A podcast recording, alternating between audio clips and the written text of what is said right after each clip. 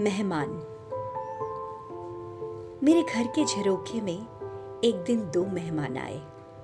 मेहमान नहीं थे वो, मुझे अपने से ही लगे। अब वो मेरे पड़ोसी बनकर जैसे घर का ही हिस्सा बन गए थे। एक दिन मेरे उन पड़ोसियों के घर से हल्की हल्की ची ची की आवाज़ें आई। उनके घर नव कोपले फूटी थी। मेरे घर में नवजीवन आकार ले रहा था। दिन भर उनका चहचहाना सुनती अच्छा लगता था उनका कलरव। अचानक, एक दिन वो कहीं चले गए। शायद उन नन्हे बच्चों को पंख आ गए थे।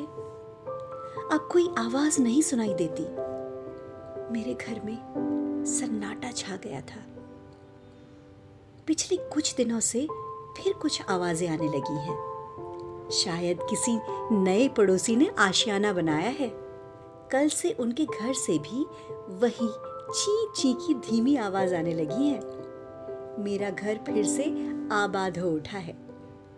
मैं अनायास ही मुस्कुरा उठी। एक जाता है तो दूसरा आ जाता है। शायद यही जीवन चक्र है। यूँ ही चलता रहता है।